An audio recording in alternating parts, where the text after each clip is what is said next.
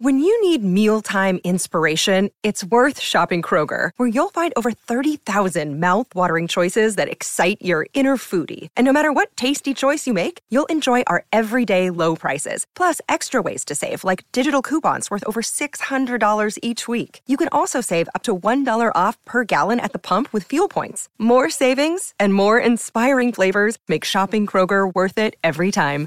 Kroger, fresh for everyone. Fuel restrictions apply. Another day is here, and you're ready for it. What to wear? Check. Breakfast, lunch, and dinner? Check. Planning for what's next and how to save for it? That's where Bank of America can help. For your financial to-dos, Bank of America has experts ready to help get you closer to your goals. Get started at one of our local financial centers or 24-7 in our mobile banking app. Find a location near you at bankofamerica.com slash talk to us. What would you like the power to do?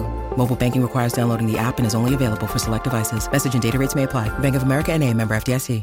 Welcome back to TV's Top 5, the Hollywood Reporters TV podcast.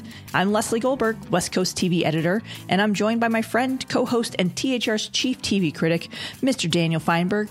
Dan, what's shaking? How you doing? Oh, just a fantastic party all the time. Yes, and now we'll have baseball back in 30 days. If Oh, they allegedly. whatever. I a I am only calling this baseball in quotation marks because Fair.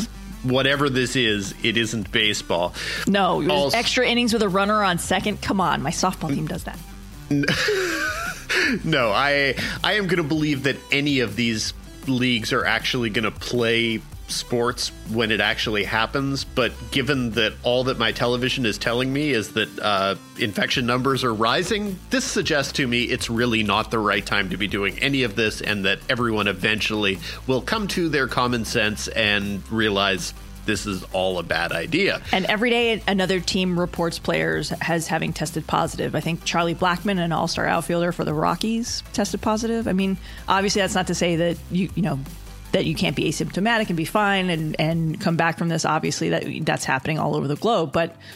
Yeah, this just seems. We, we talked about this all last week. Anyway, We really Dan. did. Let's But yeah. let's not linger. I think we already hey, tested our Splash Mountain. Bye bye, Splash Mountain. Did you hear about this one, Dan? I, I did. Uh, the, the Disney is now going to pretend that Song of the South was not a horribly racist movie that Walt Disney desperately, desperately, desperately wanted to make. So sure, let's just cover up and prettify Walt Disney's image a little bit more.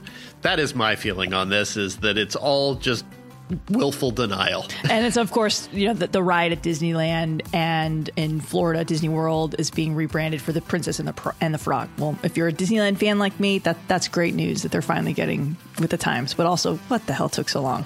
And this, you know, in in making their announcement, they said that this was uh, in the works for more than a year. Sure. Eh, I mean, I'm Sure. sure, it was. Whatever. Anyway, and also, uh, Gone with the Wind is back on HBO Max with a four minute introduction, which is a very good introduction, and which is an introduction that they should have had with it from the minute it premiered because they should have been aware this was a conversation people would have wanted and needed to have. So, yeah. Yeah. Well, let's get. It sounds like you're kind of getting into headlines here, Dan. So let's keep it rolling.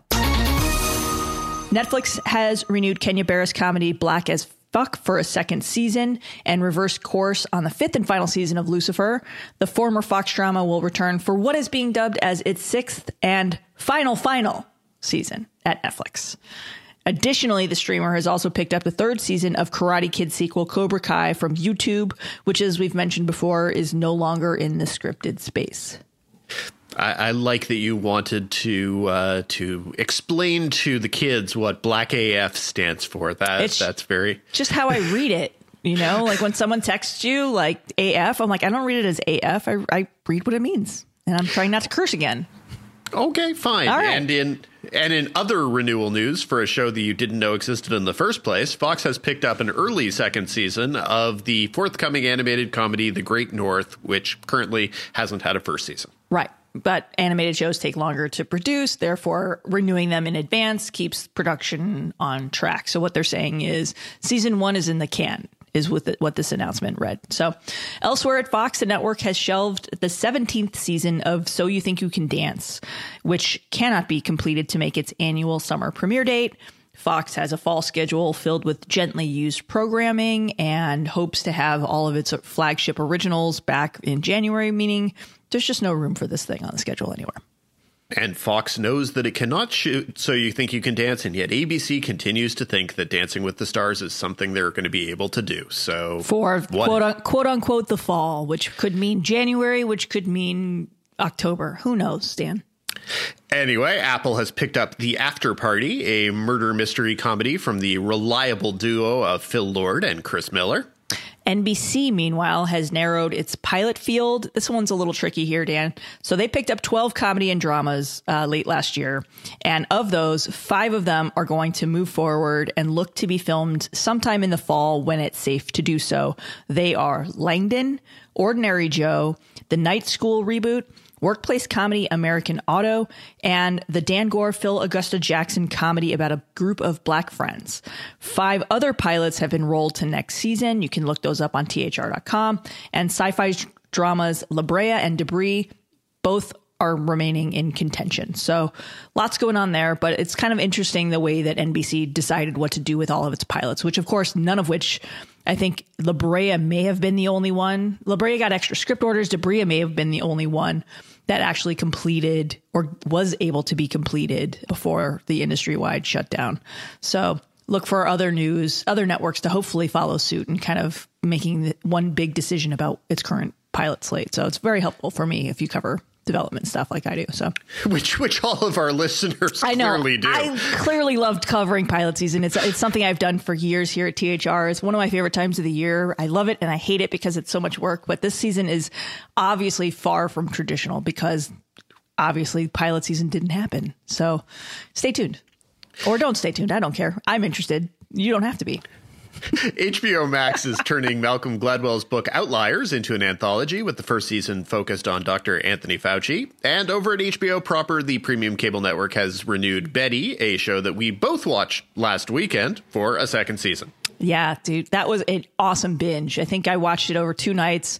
Really fun. It just, you know, for you know, I'd been fighting back some feelings of feeling claustrophobic in my own home, and it really kind of delivered this great sense of freedom and a amazing focus on female friendships plus skateboard culture in New York. It was an awesome binge. I can't believe it took you two days. I watched it all on Sunday morning.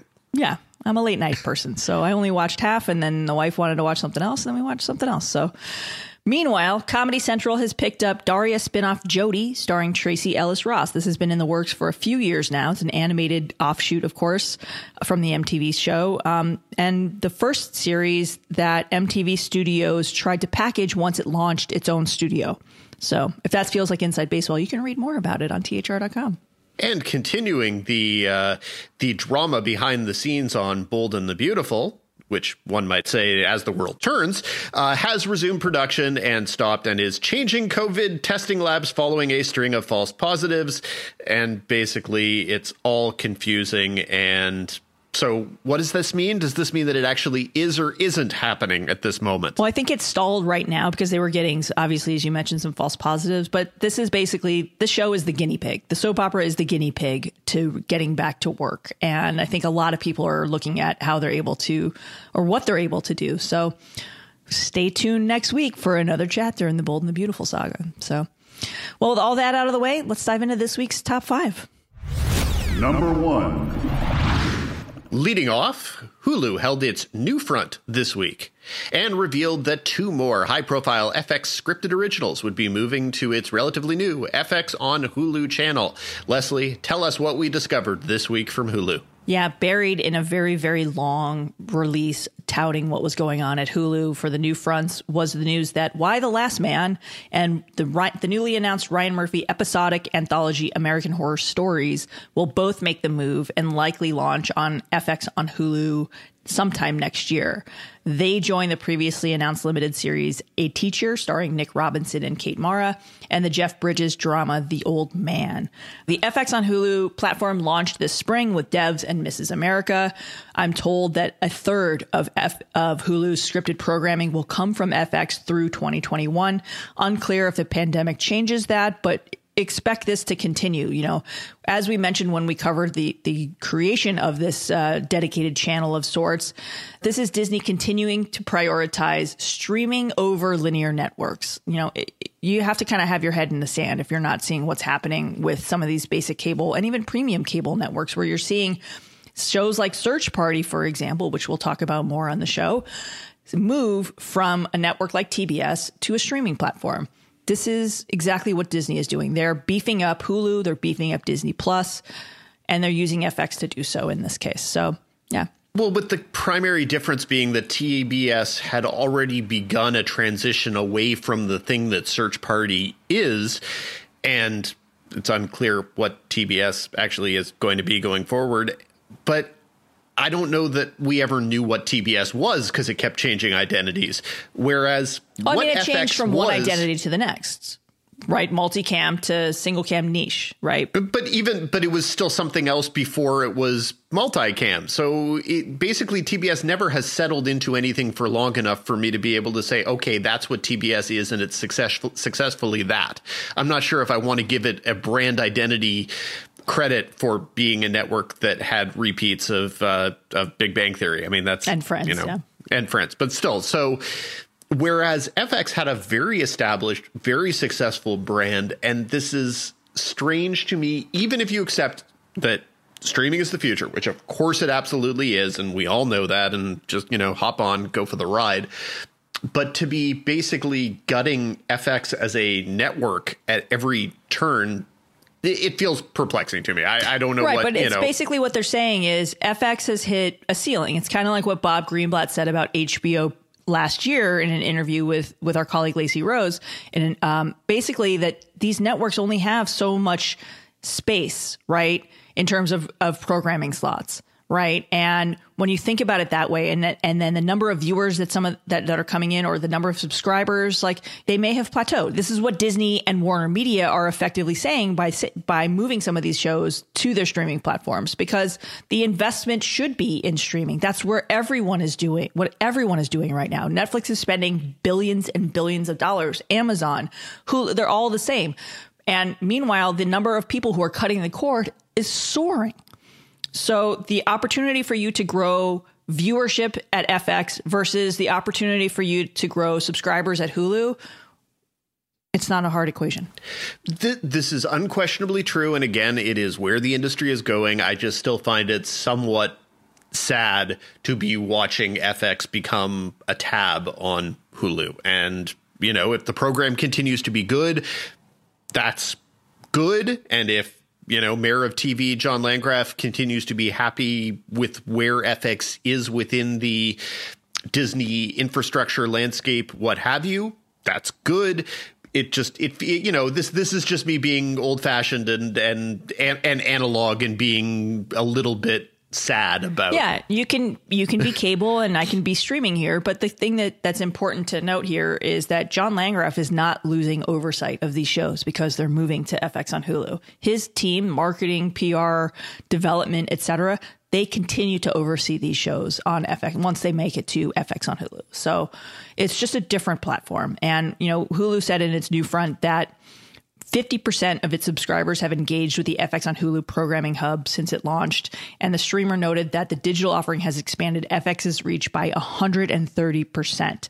That's a big number, even if I don't know fully what that means, because streamers don't release viewership ratings and data and all that other stuff. It's just made up percentages. But basically, this is an extension of the FX brand at a time when people are cutting the cord. It's it's it's super interesting, and and for me, it's just wow, man, what another chapter in this in the big saga of Y the Last Man.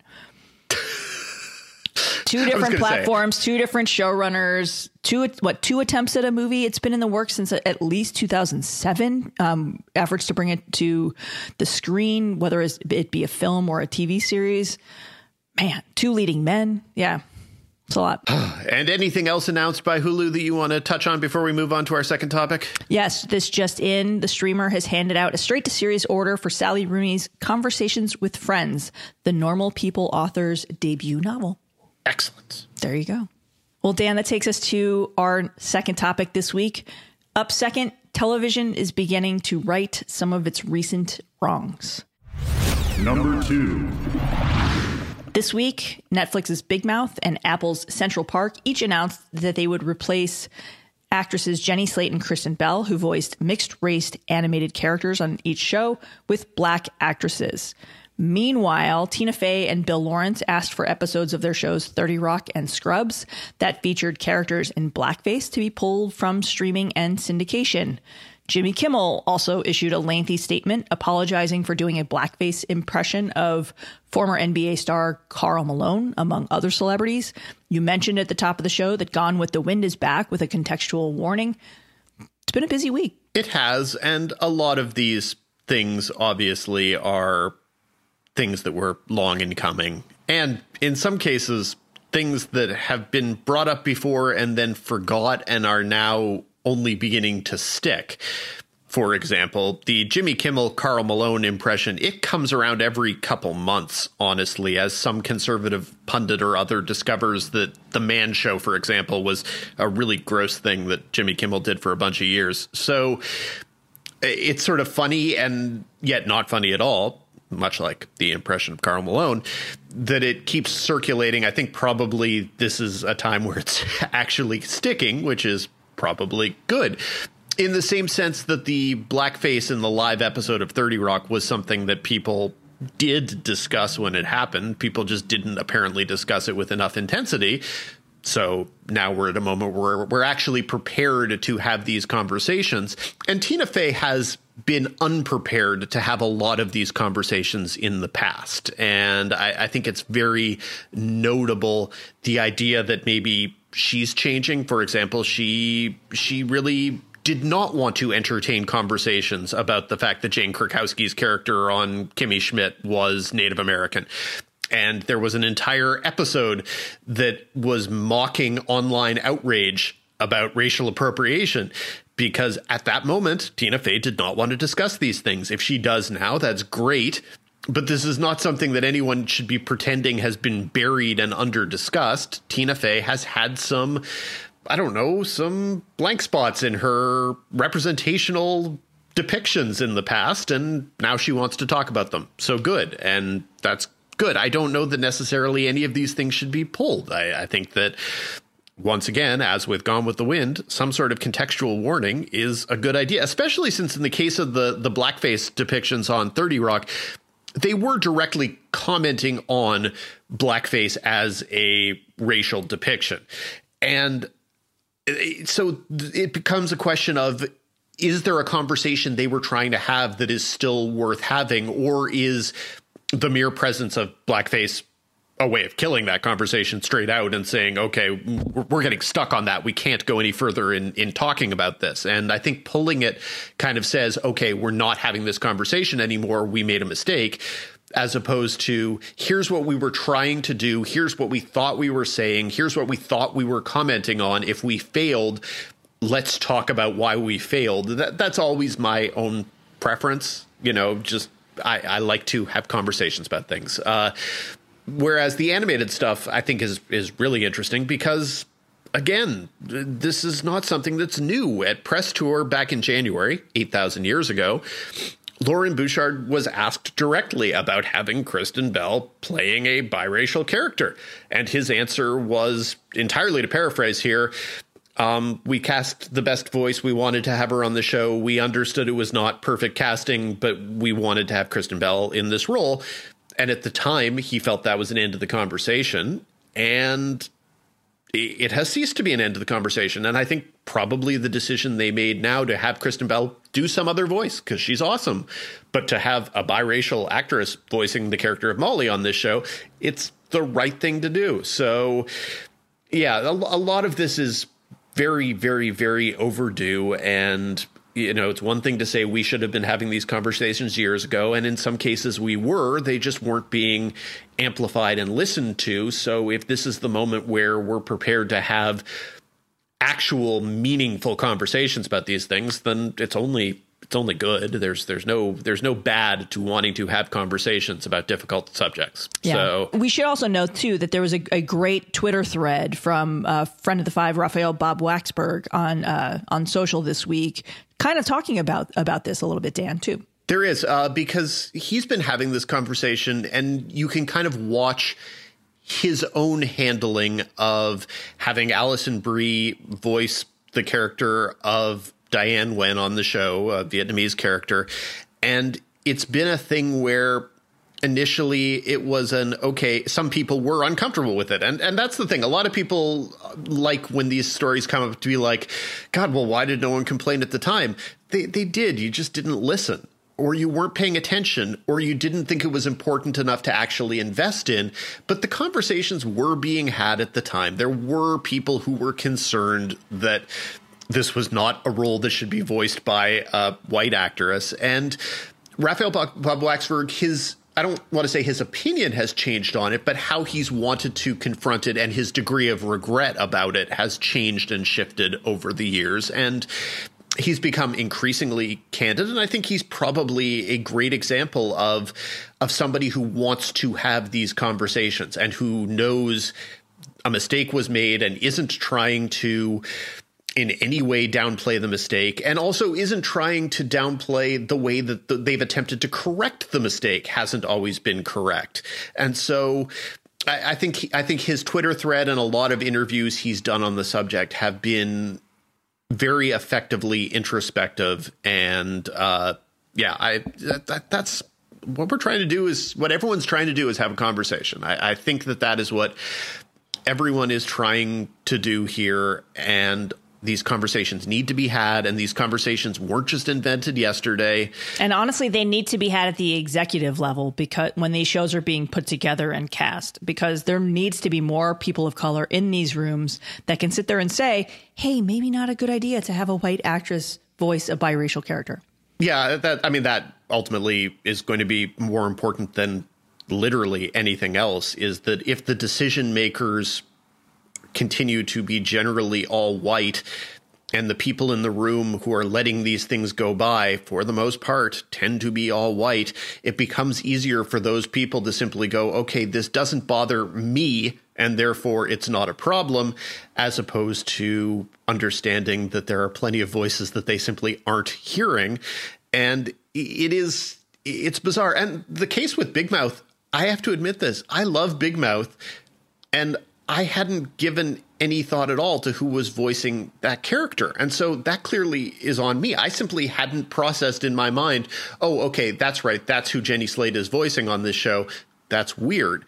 And uh, so we can all yeah. do better. Uh, and I, I don't know why I hadn't processed that. I, I guess it's because it wasn't an instantly identifiable, oh, that voice is clearly Jenny Slate voice. But yeah, none of the, none of this is new no one should think that people weren't concerned about these things before. People were, again, you just weren't listening. So that's what all that anyone is trying to do on a lot of these things is is just to to get people to listen and to get people with actual power to listen because for too long they haven't been. yeah. Yeah, well said, Dan. Well, that takes us to our third topic this week. Number 3.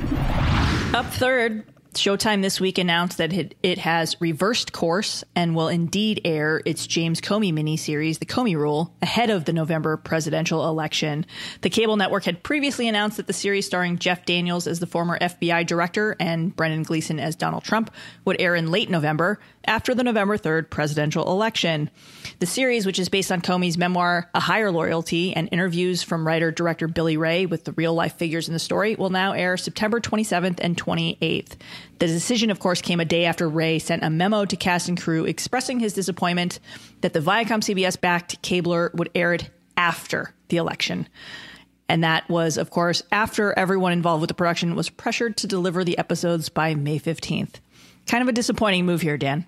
Well, it just the the disappointing part is how for whatever reason Showtime blundered the entire announcement situation because the reversing course came like two days after they announced when it was going to premiere.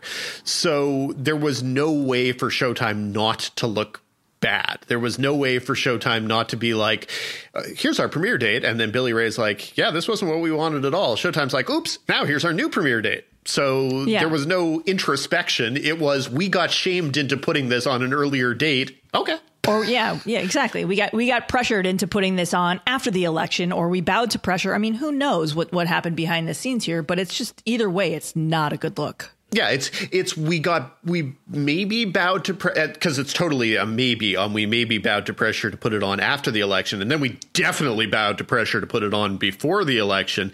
But why was the pressure that we bowed to to put it on before the election more powerful than the pressure we bowed to put it on after the election? It's a it's a whole strange conversation that makes no sense and makes no sense, particularly if you follow the news stories that basically Billy Ray and the producers had been working overtime to make sure that they had the thing ready to go before the election. So if that was the thing that they were doing everything predicated upon, it's kind of it's it's all just vaguely embarrassing. And now we'll see because it's let's let's be real. This is this is something that John Landgraf talked about when people got worked up about the possibility of an American crime story Monica Lewinsky's series. impeachment series yeah. Yeah coming before the election. And that was even more remote because obviously it had literally nothing to do with the Donald Trump versus Joe Biden election. Though at the time we didn't know who Donald Trump was going to be against, but it became a question of is that going to become a talking point for the president? But it was still kind of oblique and roundabout. And basically, what John Landgraf said at the time at press tour was, I don't think it's going to have any impact. Well, this is a direct acknowledgement of the current things happening in the web in the White House. There's nothing oblique about it. But I am still inclined to go with the John Landgraf perspective that this isn't going to have anything, any impact at all on the election. Like, how many people are a watch a Showtime miniseries about James Comey and Donald Trump. And then at that point, how many people are going to be like, oh my God, seeing Brendan Gleeson embody Donald Trump caused me to realize he was not a good president? I I don't think it's going to have any impact whatsoever. But on the other hand, if you are Billy Ray and you're the people involved with this, you want people to be discussing your miniseries. That that much more than I want to impact the election. I don't think Billy Ray honestly thinks this is going to be an impact on the election, but he does know that the conversation about this will be greater if it comes out before the election. And he's right about that. Of course he's right about that. And so since he's of course right about that, that means that Showtime was going to schedule this for a time when they knew the conversation was going to be less. And at that point you're like, okay, what what did they think they were doing? So I don't know is the answer. yeah, and that was of course one of a few scheduling changes at Showtime. They also pushed back The Good Lord Bird for a third time, this time to yes. October. It was originally announced tentatively as a spring premiere, uh, though I believe everyone at Showtime told me that was entirely tentative at the time.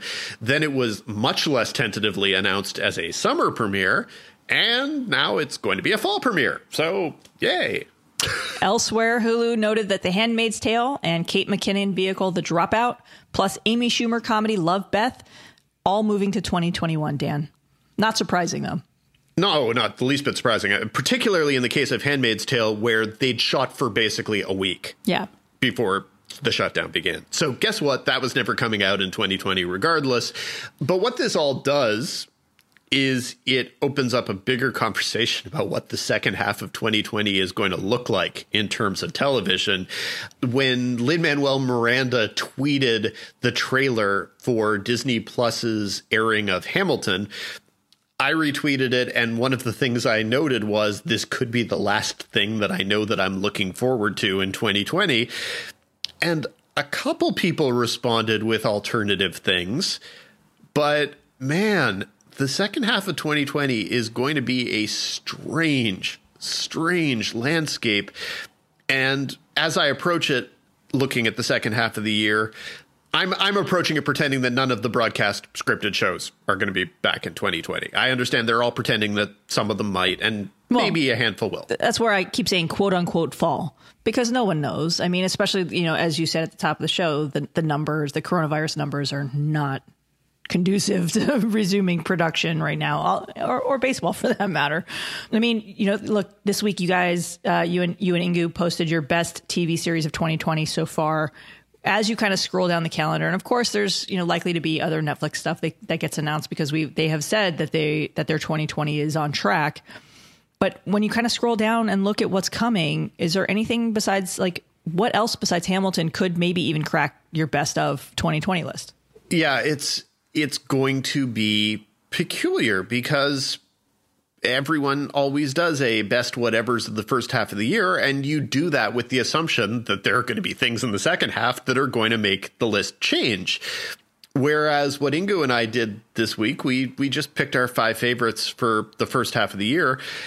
It's I would be astonished if my top five at the end of the year didn't include three, four, all five of the shows on the list that we did because there's just not going to be that much. So, so what's coming in the next few months that we know about? Um, I'm intrigued by Lovecraft Country on on HBO. I, I, read the book; it's an interesting book. If it's done right, it should be entertaining.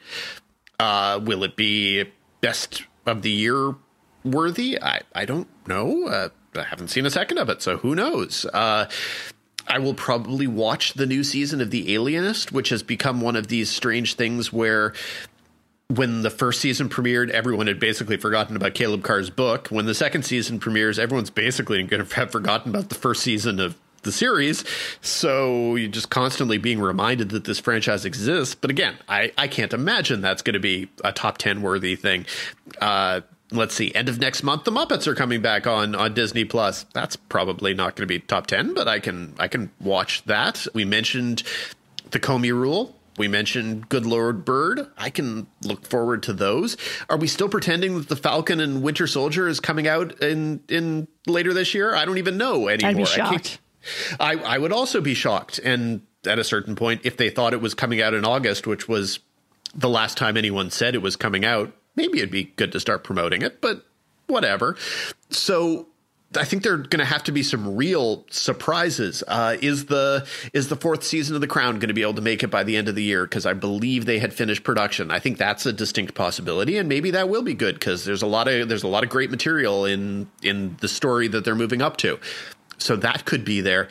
Uh, I I would be shocked if more than one or two things in the second half of the year were top five or top ten worthy, and that's a, a strange feeling as as I look forward to the end of the year. Is is there's just there's going to be a lot of stuff that's still premiering, but you might actually have time to watch baseball with me. If there's baseball, of course. I was gonna. We've we've already happens, said yeah. we've already said several times it's probably not happening. No. So so who knows it?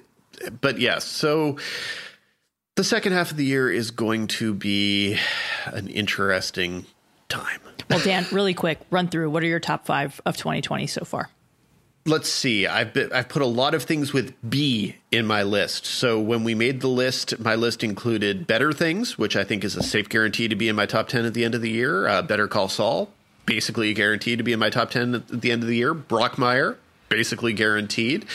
Uh, what else did I even put in my top five? Uh, I Will Destroy You, which I think is one of those shows which has a strong chance of lingering well in my mind as we go forward. And then probably the most flexible of the shows that were in my top five in that gallery we did, that list we did, was Ugly Delicious on Netflix, and that's because I've been doing a lot of watching of Netflix food programming lately, and it's it's like the only thing that's making me happy.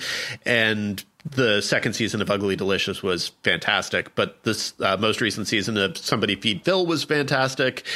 Speaking of food programming, Padma Lakshmi's uh, Hulu show, which I mentioned last week, it's really good.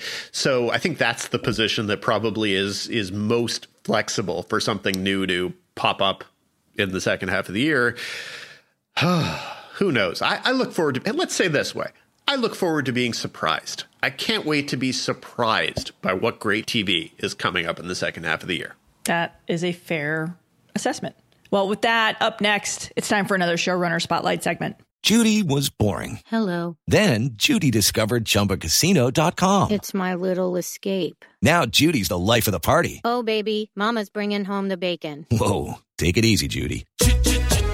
Chumba. The Chumba life is for everybody. So go to ChumbaCasino.com and play over 100 casino style games. Join today and play for free for your chance to redeem some serious prizes. Ch-ch-chumba. ChumbaCasino.com. No purchase necessary. Void where prohibited by law. 18 plus terms and conditions apply. See website for details. It's time for today's Lucky Land horoscope with Victoria Cash. Life's gotten mundane, so shake up the daily routine and be adventurous with a trip to Lucky Land. You know what they say. Your chance to win starts with a spin. So go to LuckyLandSlots.com to play over 100 social casino-style games for free for your chance to redeem some serious prizes. Get lucky today at LuckyLandSlots.com. Available to players in the U.S., excluding Washington and Michigan. No purchase necessary. VGW Group. Void where prohibited by law. 18 plus. Terms and conditions apply. Number four. Our guests this week are showrunners, writers, and frequent directors on HBO Max's Search Party, a series they co created with Michael Showalter. Sarah Violet Bliss and Charles Rogers previously wrote and directed the feature Fort Tilden, and the third season of Search Party is now out on HBO Max. Welcome to the podcast. Thank you. Thank you. So, the last new episode of Search Party, and I had to look this up, aired on TBS back in December of 2017, which feels like about a million years ago. And you guys were subsequently renewed at TBS, moved to HBO Max, renewed again there. How roller coastery have the past two and a half, three years felt in terms of this show? Yeah, well, it wasn't uh, in terms of like going from a network to a new network, that wasn't that crazy because that was more just like we rolled in with the same people. Like it it was kind of kept at, in like the dark what exactly was happening. Um there was like a big merger that they were like look we're gonna um renew your show but we're not gonna release your show for a while. Um but you're still working with the same people. There was no like drama in terms of your like you were on TBS, but now you're going to be on the new streamer, quote unquote. We didn't know what the streamer was.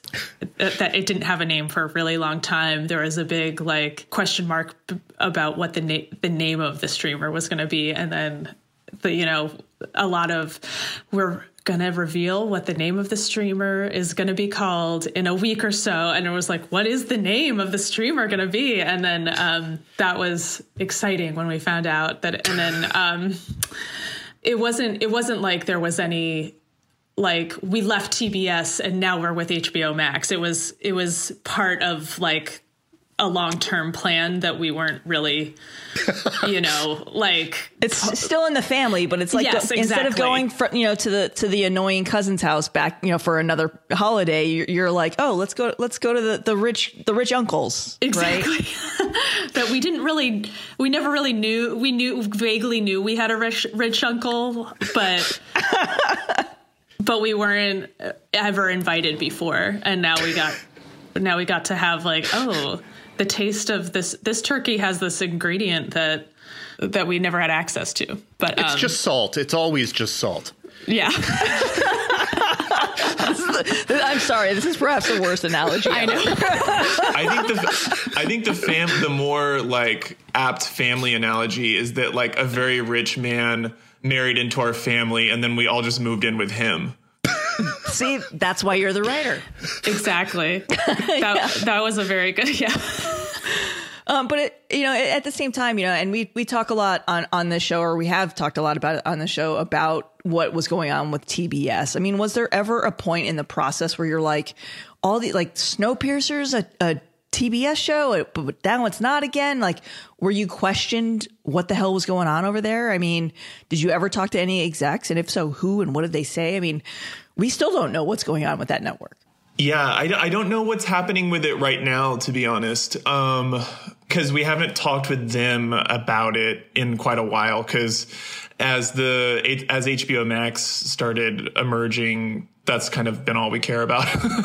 so, um, but like in the early days, I think I would maybe loop Search Party into a part of that question of of what was TBS or what has TBS been up to, because it's it's such a strange situation where like we're so grateful that TBS took the risk that it did on the show and continued to renew it and that it's continued to sort of like slip through the system so to speak and now has like wound up on a bigger platform. Um, but at the same time I but I, I think it's that's an interesting point about the brand and we were a part of a transitional rebranding for TBS. And I think that we were an experiment about what it would mean to push the boundaries of that brand. So it's it's nothing I'm any more privy to than anyone else, but I I would consider our show to be a part of that experimentation. Really, it's not like our show was necessarily the standard of the brand for TBS.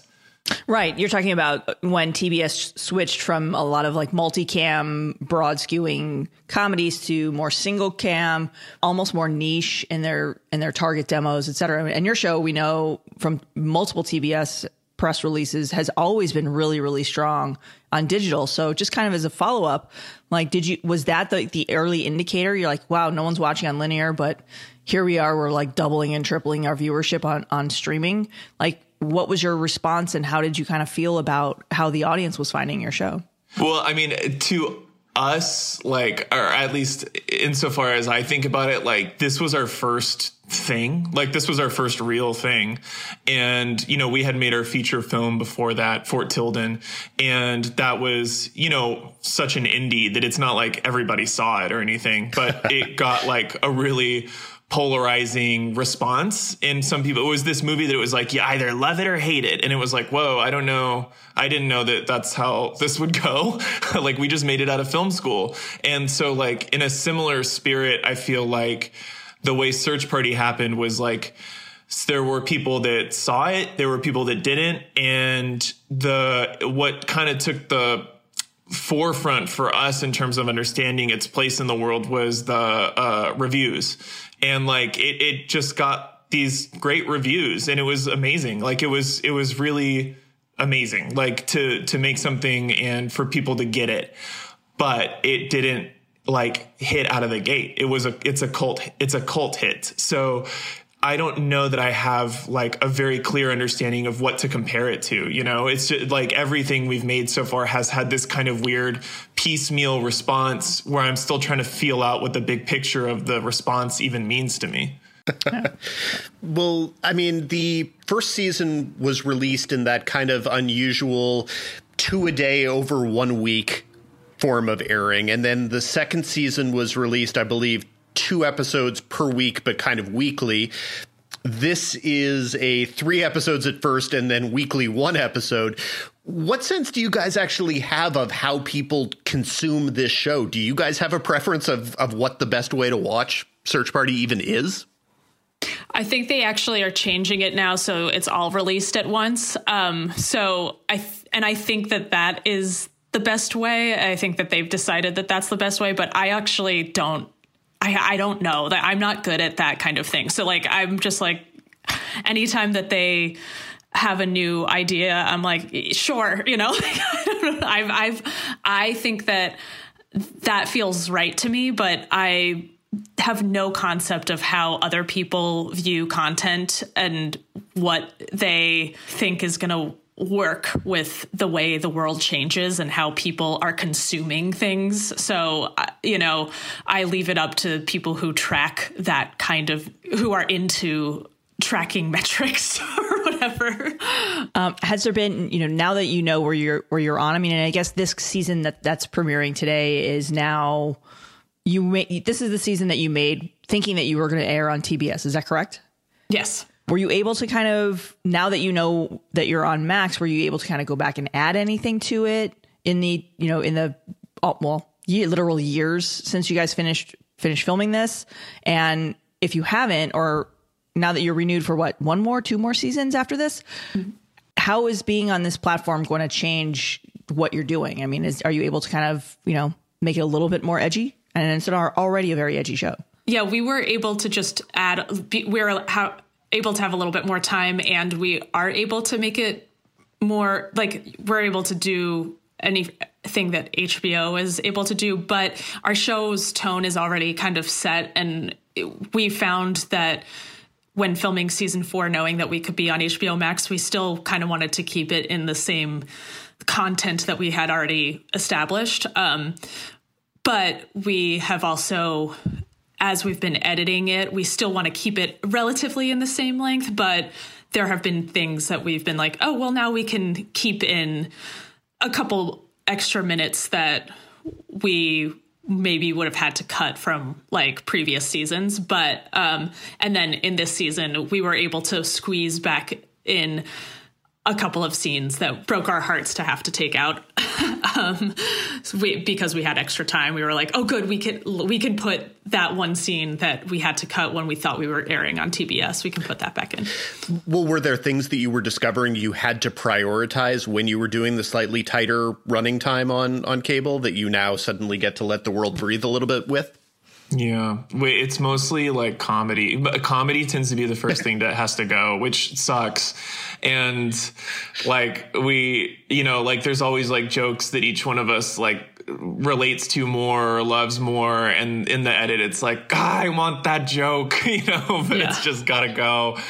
Um but it's funny like we we shot the fourth season before the safer at home measures hit and when covid was just like uh, in the background of the news. And so like we've stopped editing season four for a few months. We took a hiatus and now we're back at it. And it's only been like two or three days, but I feel like Sarah Violet and I are like so much less precious having like three months away from from editing. It's just like, yeah, cut that, cut that, just cut that. Yeah. like, it's like it doesn't it doesn't matter. Who are we kidding? Just cut that. okay, see, I find I find that such a funny way to put it because Search Party is a comedy, obviously, but it's funny that when you're cutting things, the first thing you would have to cut in a comedy would be the comedy. The comedy. yeah. So how hard is it to find the specific rhythms of this show and including the beats that you need so that you can be whatever the genre of the season happens to be while also being a funny show?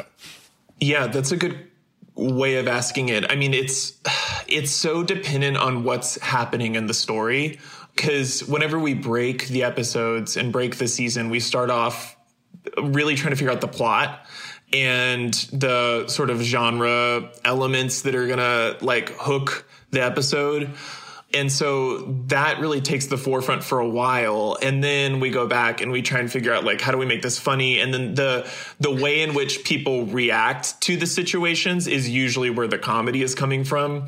So it ends up being a little bit more behavioral more than like uh situational. But then again like there's there's things in the third season that are like like kind of like high satire courtroom situational satire. So like it just really depends on what the story's deal is. But then there's always kind of this more like network notey um overarching thing which is important that we try to keep in mind of like balancing the comedy with the drama and sort of like the ways that you look at the show from the outside in that we kind of forget to do sometimes about making sure like okay is this episode like how's the ratio of like funny to serious or funny to thrilling or whatever? But it kind of just keeps emerging and it just keeps like organically happening. So there's no it's not that that isn't necessarily a struggle. I think it just stinks to have to cut jokes. now, when the first season came out, were you guys surprised by how many critics and audience members decided to sort of look at the main characters as being generationally representative? And does it feel to you as if this season is perhaps more of a commentary on on millennials and what millennials do and how people look at what millennials do? Yeah. Well, when we made when we made our feature Fort Tilden, it was at a time when the millennial conversation was like ripening and and so I, I feel like we were kind of like coming off of that moment. And it was around that time in like 2014 that people were really discovering that word. And like that conversation was such a, you know, like girls was out and it was just, uh, it was on people's minds. And I think the, the third season, I, by that time, I personally have been feeling self conscious about riding that wave out past its expiration date just because like there's a whole younger generation out there and we're all in our 30s now and it's just kind of like we're adults. Like like at this point it's just like millennials just means adults. So the satire in particular i think with the third season i think we wanted to go a little we wanted to step outside of the character based satire to do some more like society satire. And there's some like references and and things in this season that are um, more like cultural commentary. And we kind of wanted to, for the show to expand out in that way. And it's very much about like lies and a corrupt justice system and unreliable authority figures and just kind of really taking the storm of the country right now and trying to make a, a, a funny courtroom version of, of the climate. Um, and I think it's just, that the world and millennial traits have kind of caught up with each other and narcissism and entitlement and delusion are just the standard now um so it's like it's it's strange I, I don't think we ever thought too overtly about the millennial conversation but we were always borrowing from people that we knew and by proxy of being millennials i think we made we made it fit that you know, this season has been in the can for a while. And when you look at these episodes, I mean, I, I struggle, and I think like a lot of people I've heard feel the same way when you when you turn on TV now and you see characters hugging or shaking hands, and it feels so immediately dated. So when when you look at these episodes that you have coming out now, does it suddenly feel like does your show feel like an escapist show for a second? Does it feel like a time capsule, like you're watching a time capsule? Yeah, I mean, actually, it's funny. I just watched the first episode this morning on HBO Max, and there is a scene where Dory fakes that she's diseased and she's like i she, she's like everyone in this this room is gonna get it if you don't you know like give me my pills right now and you don't want to be responsible for this and they're all like oh don't touch her and i was like oh that's crazy. There's always something strangely weird about Search Party that like somehow touches on what is happening unintentionally, um, but also intentionally as well about what we're talking about about the justice system and all that stuff. But it like so in that way, I was like, yikes. But um, yeah, I mean, I hope it also just is like generally something people can watch and escape in a way.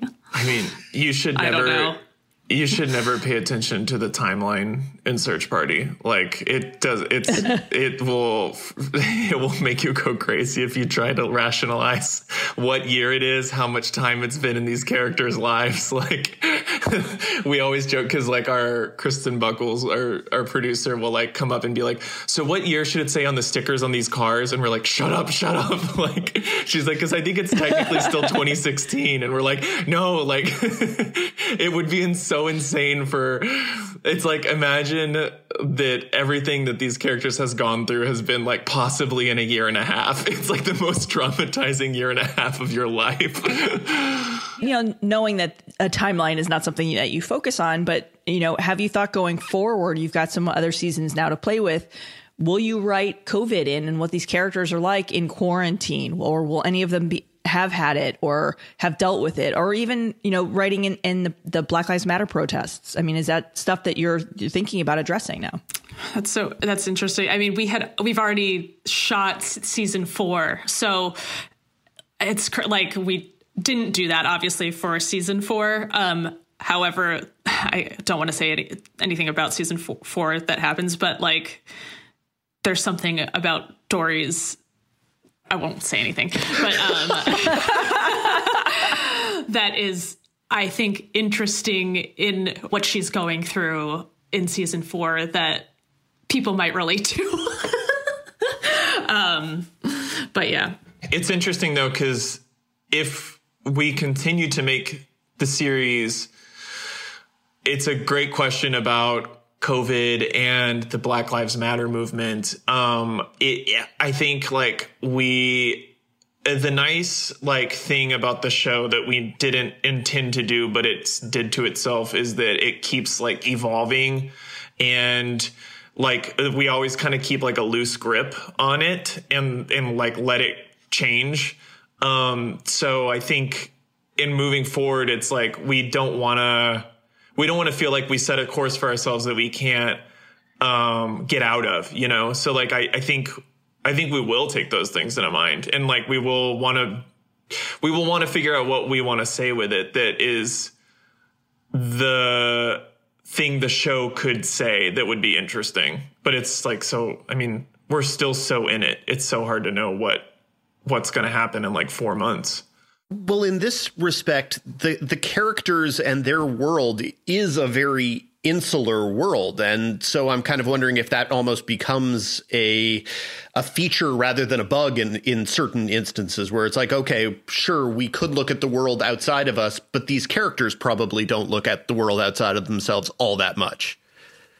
Yeah, no, that's that's a good way of saying it. I think that like a big part of the show has always been like skewering white privilege and I think that in in moving forward like I think we just want to be even more mindful about what we're saying with those themes and how we're saying it and as the world refines the way we all talk about these things. I want to make sure that the show is being like smart and deep about it at the same time. And I think it might take a second to recalibrate and figure out, well, what does that look like and what should that be? But yeah, ultimately, I think it's safe to say that these characters are always gonna not have both feet on the ground. But another thing that the season does, in addition to kind of the generational awareness, is the awareness of how these characters maybe look from the outside, and that's kind of the thing that all of the media opportunities within this season present is is for people to basically declare, "Oh, these are not a very likable group of people if you don't necessarily know them." How have you guys approached the quote unquote likability situation with these characters, and is that something you can even consider at all? Um, I, I, think I don't think we ever really think about likability. To be honest, like it's always something that I keep in mind, or we keep in mind because people bring it up, and I think the kind of the overlap that Sarah Violet and I have with characters is like lambasting a type of person, but at the same time, really honing in on where that person's pain is and why they're the way that they are. And I think that that's kind of your like key into understanding it's it's your way in on on how to relate to everyone. And I think that that like relatability in the purest sense of that word is actually more important than likability because likability is really arbitrary and subjective and everyone has a different relationship to it and also like everyone is cra- everyone is crazy like every every viewer has, is going to come to the show with their own blocks about themselves and whether or not they're willing to go there and also like who are we to tell people to go places? Uh, you know? So like it's just like you'll never get everyone to see anything the same way. Um so like relatability gives you emotional access into people that would be um you'd be less inclined to try to uh, assume the point of view of. So that's kind of like what we try to do is make really funny characters that people are like, oh, I get where they're coming from and why they're acting so extreme. And then that kind of like hooks you into their brains and feelings. I think that we are attracted to flawed characters and that they have you know it's people's shadow sides that are interesting to us and delving into that and you know, ha- having love for them, even though they are not necessarily heroic, but also sort of challenging the audience to be like, but also there's something in here that you maybe need to look at in yourself. like, the, and I think that can be a turnoff potentially for a, a, like an audience member and they'd be like oh but they're so awful which like well that might be something you need to work out in yourself i don't know um, um, and i think we put a magnifying glass on privilege and that is not always like easy for people to take in and that can be maybe what people have a problem with but that is kind of what we're interested in showing. Do you guys ever, I don't know where you would be lurking to get these different reactions, but to get a sense of how the show might be being received differently by the people who might be in the demographic that's being depicted in the show versus everyone looking at it from the outside. Like are there some people who who don't view this as being harshly critical of these characters because they're too close to them? And are there other people who are like yeah these are the worst people on earth because they're at a greater distance? Yes. And you know everyone we know on a personal basis is like down with the show. Or at least tells us they are. Um, and i think there is a line in the sand with people. I think it's openness. I think it's self awareness. I think not to be, I don't mean to be like, like to up myself and being like, only the most chosen people get it. But like, I feel right. like, but I mean, like, I, I do, I think with satire, I think with sensibility in general, there is just, there is a little bit of a binary out there and you see it in shows and in movies and with things that simplify story and simplify emotions and things that can allow two things to happen at once. And, and also I think that the reason why a big part of the reason why the country is so hateful and insane is that people can't hold two ideas in their head at once and it's just, I think there's a type of person that can. I think everyone probably can. I mean, some people are genuinely like higher and lower IQ, but but I think that there are like I think that I think that everyone has the propensity for it, but I think that it it requires some amount of self acceptance to be open to the gray areas in life, or at least like willing to self examine. And it's and and I I find that the the people like online that I'm like, oh, they clearly get it. Like most often are women and queer people. Like they're they're just the ones that like like immediately hop on board and are like, I get all of these. And maybe it's because like those are there's a lot of female and queer representation in the show and the vibe and Sarah Violet and I are are those things. And so like I see that being the people that get it the most.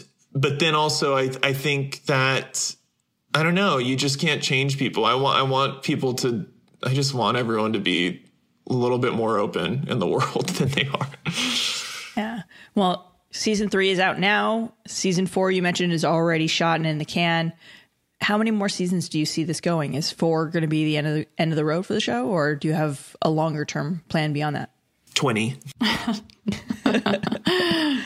it, it goes on and on and on and we don't know. I mean, we're we're going to I think the sa- the safe thing to say is that that I don't. Neither of us want the show to ever outstay its welcome, and that ultimately, like the thing we figured out as this show's gone on is that it's a story about Dory's psychology, and you know we've it's not that that it necessarily was that at the beginning. We've just figured out what we want to say with that and what the shape of that looks like. And so once we've said all of that, we're not going to keep going past what we wanted to say. I don't know if the world's making it past 2020. anyway, yeah, fair response. Yeah. Well, we always like to wrap our interviews with the same question. What are you guys watching and enjoying right now?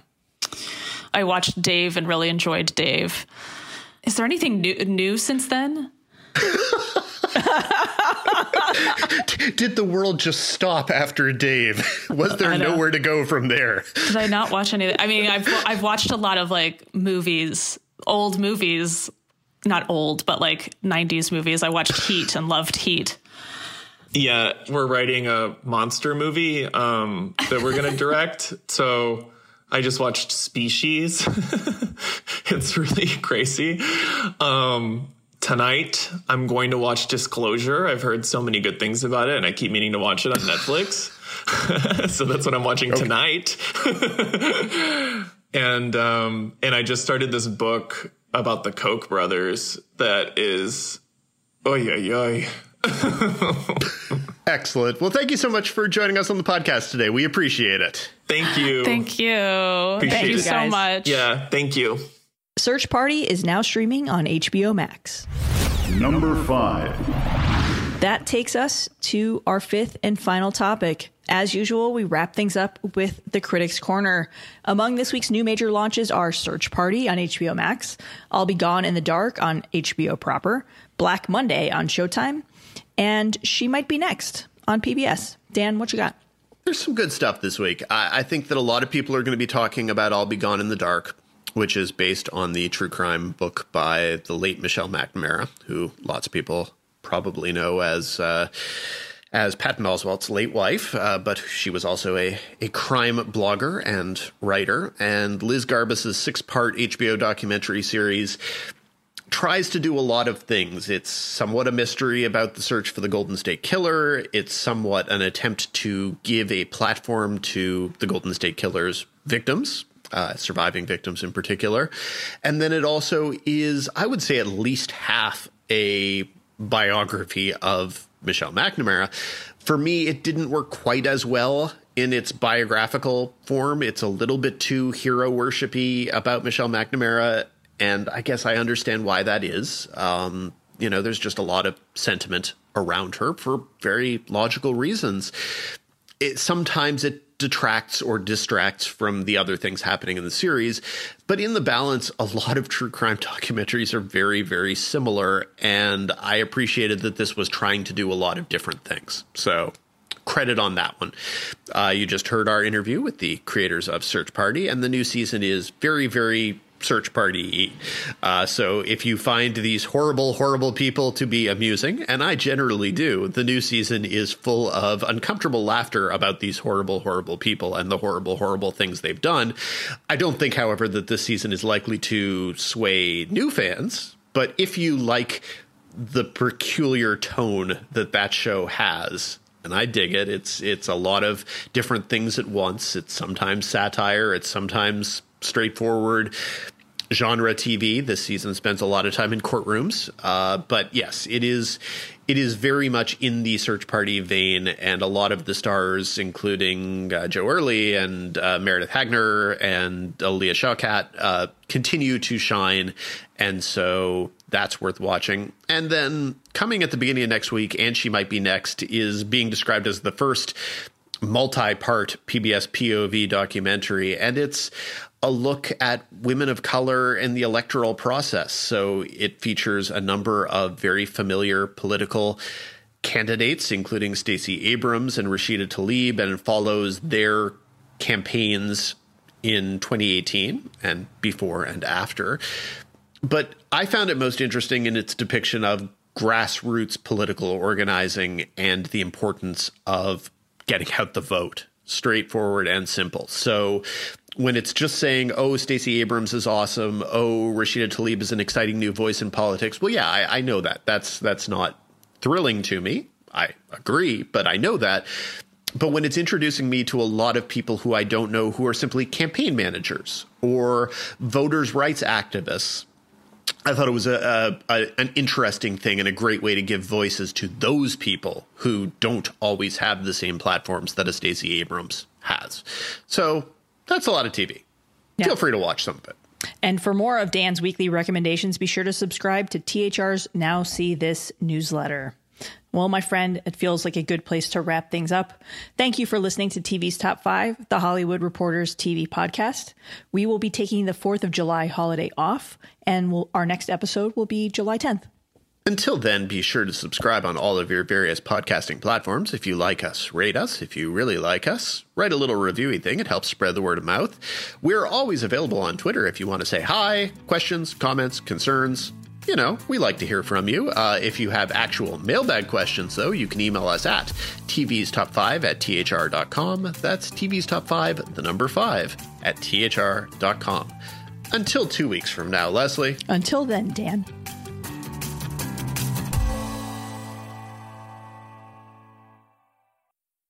Hello, it is Ryan, and we could all use an extra bright spot in our day, couldn't we? Just to make up for things like sitting in traffic, doing the dishes, counting your steps, you know, all the mundane stuff. That is why I'm such a big fan of Chumba Casino. Chumba Casino has all your favorite social casino style games that you can play for free anytime, anywhere with daily bonuses. That should brighten your day a little. Actually, a lot. So sign up now at chumbacasino.com. That's chumbacasino.com. No purchase necessary. VGW Group. Void were prohibited by law. See terms and conditions. 18 plus. It's time for today's Lucky Land horoscope with Victoria Cash. Life's gotten mundane, so shake up the daily routine and be adventurous with a trip to Lucky Land. You know what they say. Your chance to win starts with a spin.